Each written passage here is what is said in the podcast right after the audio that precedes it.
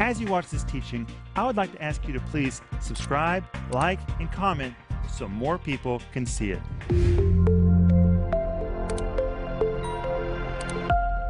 Welcome to Home Group. This is Friday night, and what a week we have had. Thank you for being with us as much as you could be this week. We've had such a good time with you, Home Group, and I'm talking about me and Denise and Paul and Joel. Hey, guys. Hi, Rick. Hi, Home Group. Welcome. We're glad you're with us. It's Friday night, guys. Friday night, and here we are together. I don't know what other people do on Friday nights, but we do Home Group. Are you singing? I'm singing, yes. Well, I've really enjoyed this week, Home Group. I really have. And all these questions. Have you enjoyed these questions, too? I sure have. And if you would tell us which question you liked the most or answer, we might do this again. I think it's been a lot of fun. And look what we have tonight. What is this, Paul? That looks strange. These are canopic jars. Canopic jars. Now, canopic jars were used in the mummification process in Egypt. Now, I have to be honest, these are imitations. These are reproductions. You mean these are not thousands of years ago? No, these are not. But they are from Egypt. But they are from Aswan. Mm-hmm. Anybody know what Aswan is? Yes. What is Aswan? Aswan is in the south of Egypt. It's actually more African than Egyptian, and it's where the famous Aswan Dam was built by the Soviets. The Soviet years. It was a gift from the Soviets to the Egyptians, and thanks to the dam, the Nile River now stays within its banks. It's easy to control the amount of water in the Nile River, and that's where the Aswan Dam is located. That's right. But why is Aswan important to us? Because it's the end of the tour. There's basically nowhere else to go in Egypt as soon as you get down to Aswan. And that is how far Joseph, Mary, and Jesus got when they were on their run from Herod. And when you're in Egypt, you can go to many places that Jesus was actually at. We've been to a few of them. Now, how do you know that?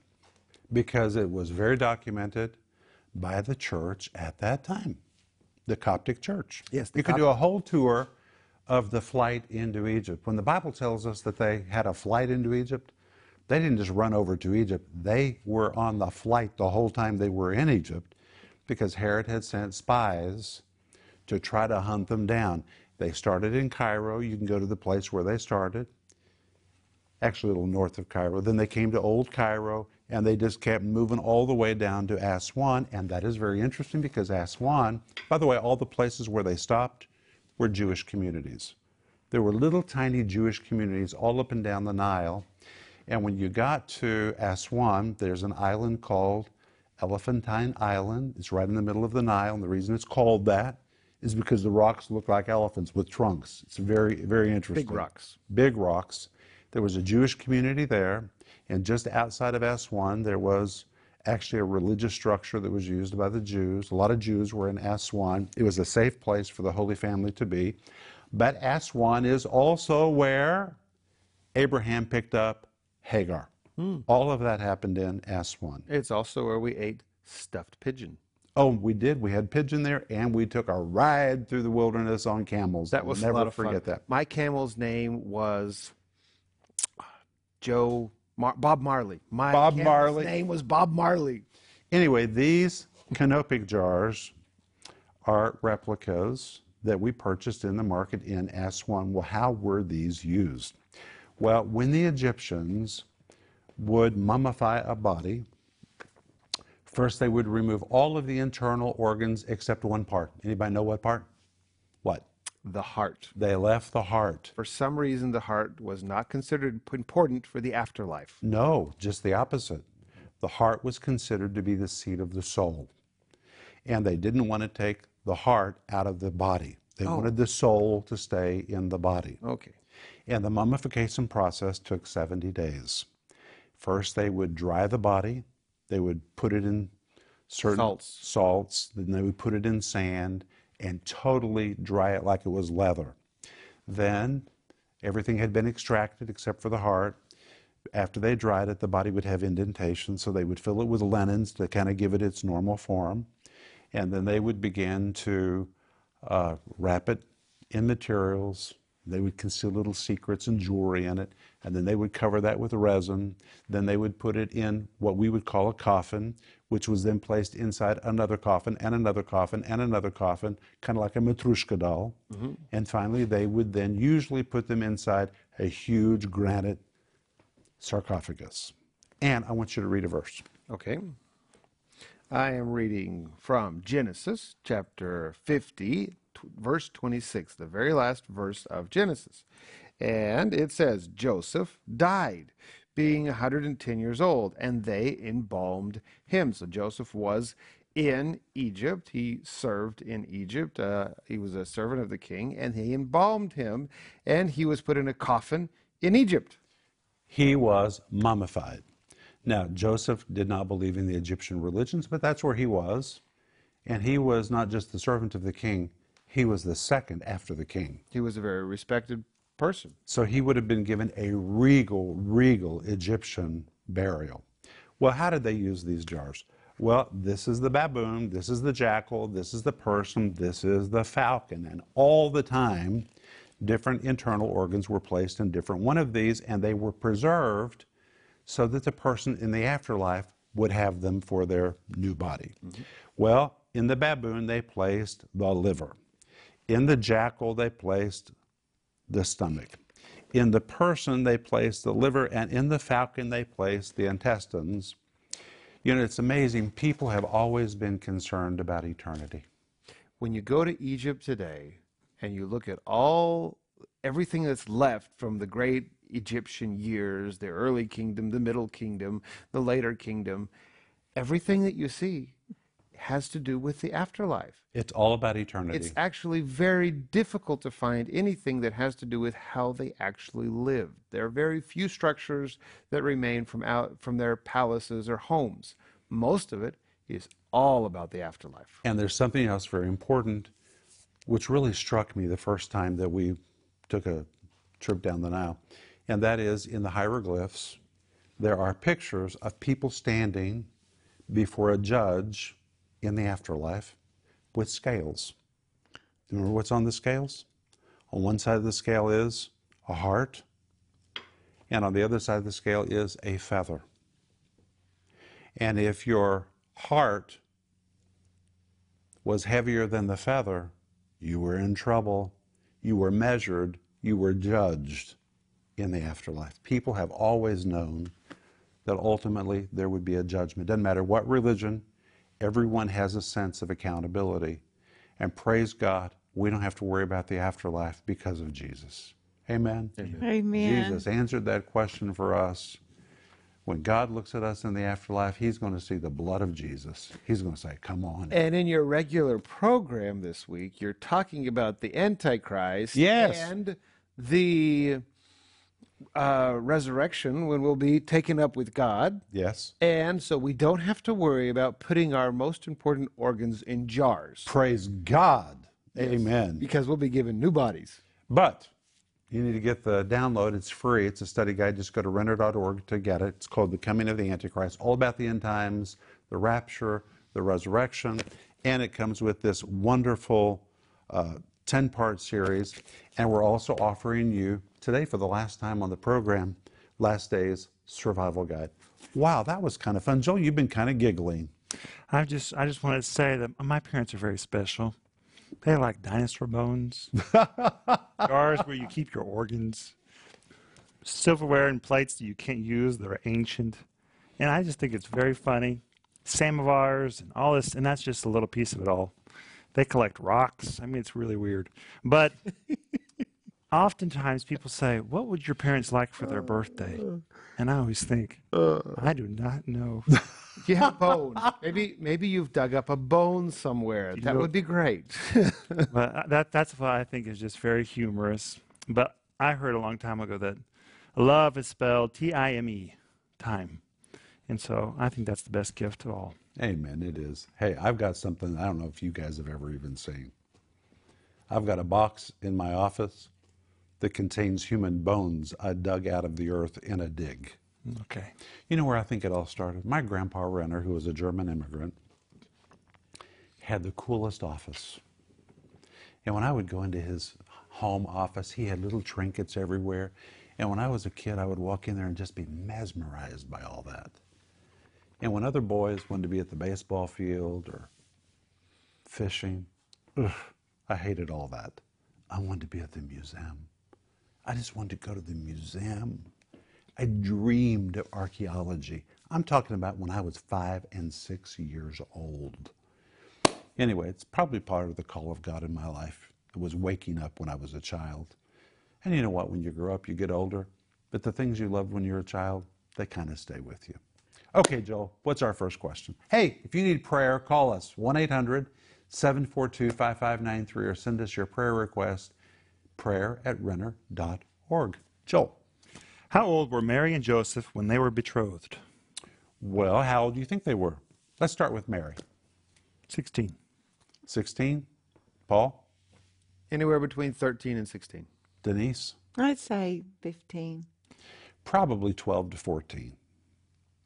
Now, I believe the next question, because I looked at them, is why did God choose Mary? And let's talk about what it means to be betrothed. Well, the Jews were so serious about marriage that everyone was required 1 year of preparation for marriage. Just think how many more marriages would be successful today if people took a whole year to get ready for marriage. And in that year, they really studied. Girls spent time with wives. Young men spent time with husbands. It was a year of intense preparation because they understood it was the most serious relationship in their life, and it was for the rest of their life. No one quickly went into marriage. But the moment you became betrothed, your relationship was already legal. In fact, to end a betrothal, you would have had to have a divorce. You didn't sleep together. You didn't live together, but you were betrothed.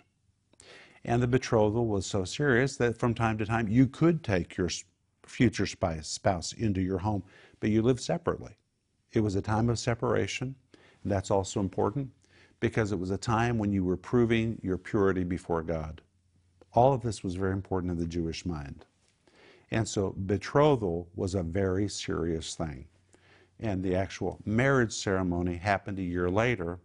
And something else that I bet you didn't know, every Jewish wedding ceremony occurred at night. Did you know that? It was always a nighttime celebration. And so there were always women there carrying lamps like the ones we showed the other night. It was always an event of celebration that occurred in the evening. Joel. Okay, well, how old was Joseph when they got betrothed? Well, we don't know, but as I shared in an earlier program, we know that Joseph was quite a successful young man, and it is likely that Joseph was chosen by Mary's parents. Well, how would they have known Joseph? Because Mary's parents lived in Sepphoris, and Mary's father, we know this from early church writings, was in charge of the synagogue library in Sepphoris. Now, Paul, have you ever been to Sepphoris? Yes. Joel, have you ever been to Sepphoris? Yes. It's quite remarkable, isn't it? Mm-hmm. Sepphoris was called the Ornament of Galilee, and there was a synagogue there, there was a theater. There were only 2 theaters in all of Israel because the Jews wouldn't go to the theater. This was a pagan deal, and the theater was built by Herod Antipas. There was a tiny, tiny little theater in Jerusalem, which they only recently excavated. Nobody knew it was there. But the theater in Sepphoris was quite large. It seated 5,000 people. And Sepphoris was a very elegant city, a rich city. A lot of politicians lived there. It was the banking center of the whole Middle East. And the middle of it was the synagogue.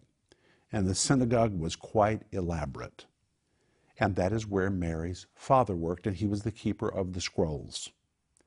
Which means Mary grew up in a house where the Bible was believed. Mm-hmm. And not just believed, she had a daddy who was the keeper of the scrolls. Which means she probably could read. I'm sure she could read. Absolutely. And she was educated. Mm-hmm. She was educated. Joseph was sophisticated. He was a very educated man, or he would have never been called a teknon, which is what the Bible calls him in Matthew 13, verse 55.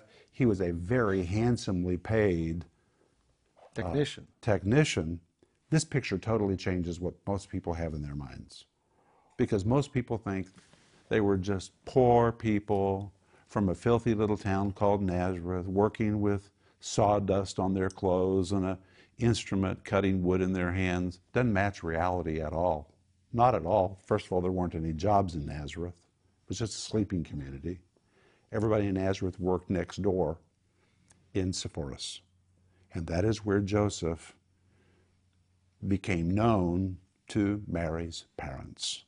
And they probably said, wow, this outstanding young man, what a husband he would make for our daughter.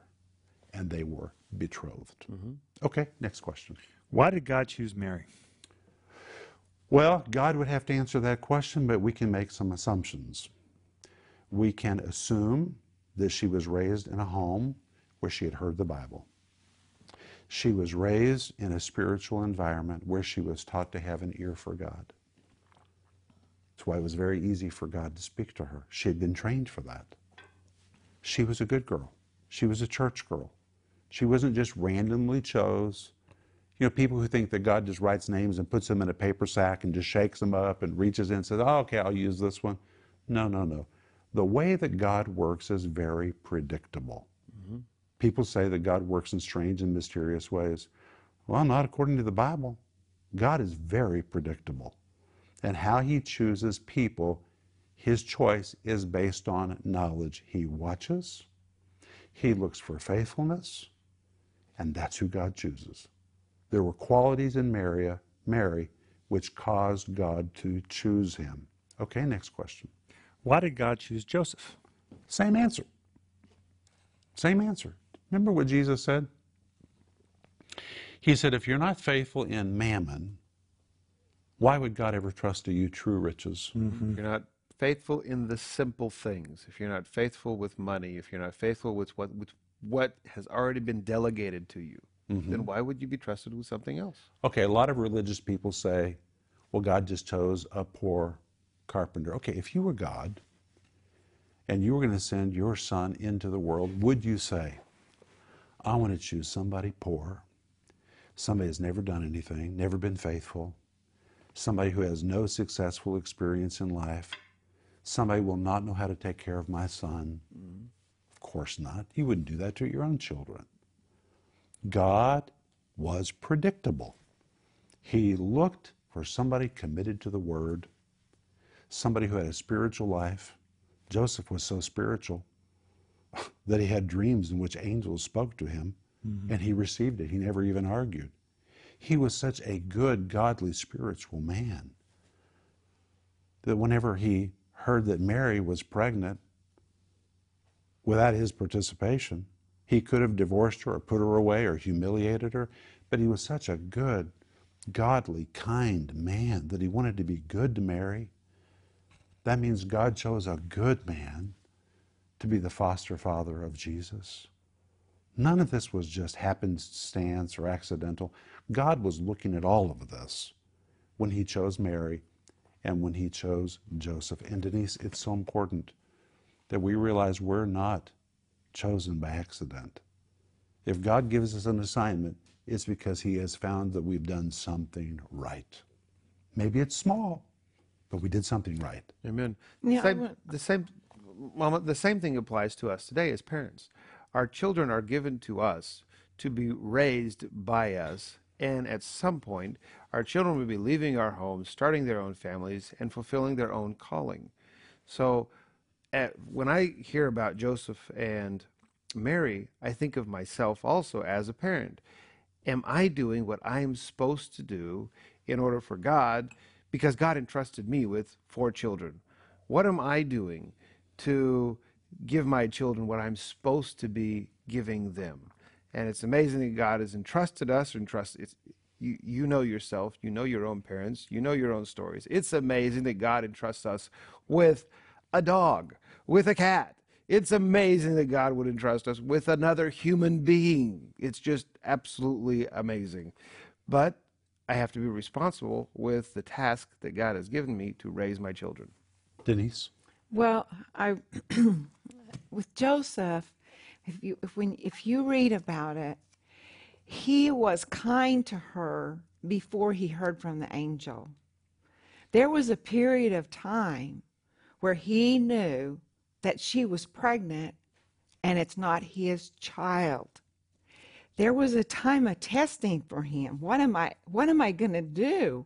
I mean, she's been unfaithful to me. That's what he thought. What am I going to do? But he was kind to her. And I think that speaks so much about Joseph. And also, I think it speaks to us about that time of testing, because for Joseph, it was a time of testing. What am I going to do? Mm-hmm. This does not add up. This doesn't add up in my favor. She's not even been faithful to me, and I love her. She's mine, and she's given herself to somebody else. Well, she didn't, but that's what he could have thought. Well, that's the natural thing. Who knows about virgin births? Right. So in the natural, absolutely, she's not been faithful. And what am I going to do? And I just believe, and I think that we come to places in our life where we're tested and things don't add up.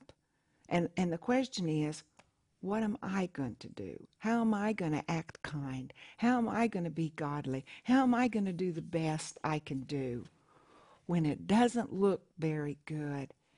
And that's how he was. And then God showed him that she was pregnant by the Holy Spirit, which is totally amazing.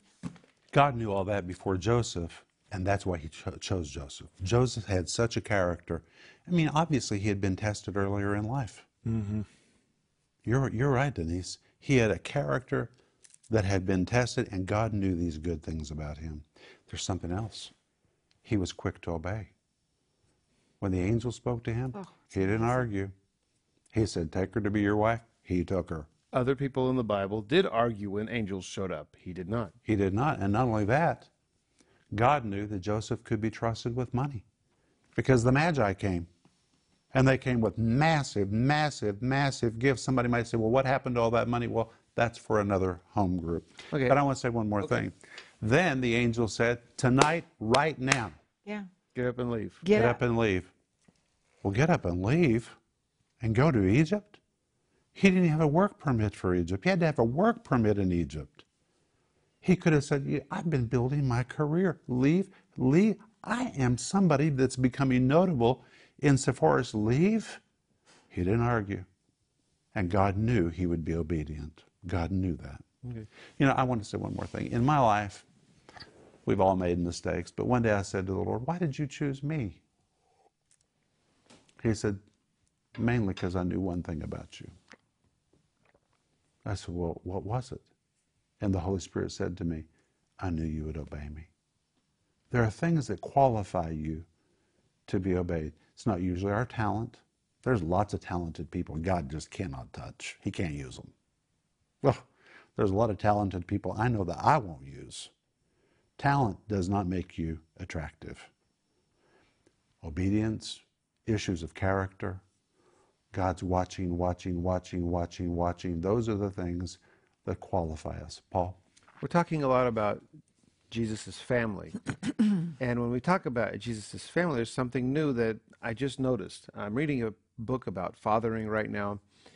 And in the book, there's some testimonies about children, about families that were broken up, divorced, the mother remarried, and the child from the first marriage ended up with a foster parent, a foster father or a foster mother. And I know that that's very difficult, because when new babies are born, you're from a previous marriage, and sometimes there's a first class and second class approach to children and families. Jesus had a foster father. He did. There could have been some serious misunderstandings between him and his brothers. There could have been some issues there that the Bible doesn't talk a lot about, but it's easy to imagine them. And if you're experiencing difficulties because of your parents divorced, because you have a foster father, because your brothers or sisters were treated differently than you, guess what? Even Jesus, even that understands. It's pretty amazing. Jesus understands everything that we experience. Amen, Denise. Well, because Hebrews chapter 4, verses 15 to 16 says that he's not a high priest that cannot be touched by our infirmities, by our struggles.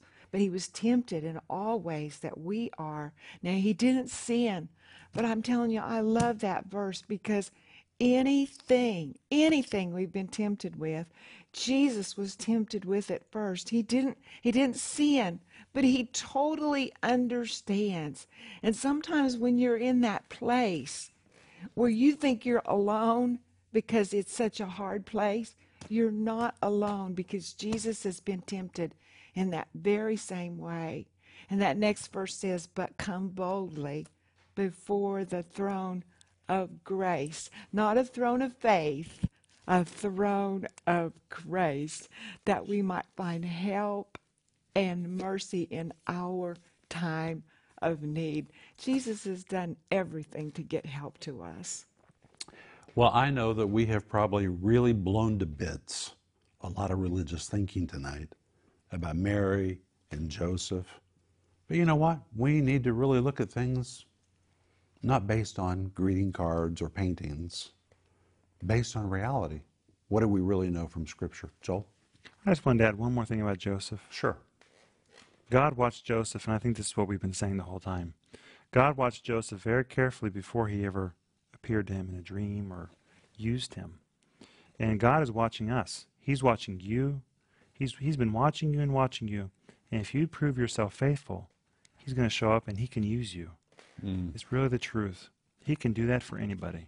Amen. Thank you, son. I have just enjoyed this week so much. Actually, we've done 2 weeks of questions and answers. We got a lot out of those canopic jars today. Yeah. Isn't that amazing? And please don't write me and be critical because I have canopic jars. They're not real anyway. They're not real anyway. Hey, but remember that we have a download for you. Go get it. Renner.org. The Coming of the Antichrist. It's wonderful. And the whole series, it's 10 parts. And today is the last day on the TV program that we're offering Last Day's Survival Guide. So go to our website or wherever books are sold and be sure to order your copy. But hey, runners, I want to say thank you. And God, wherever Philip is tonight, bless him.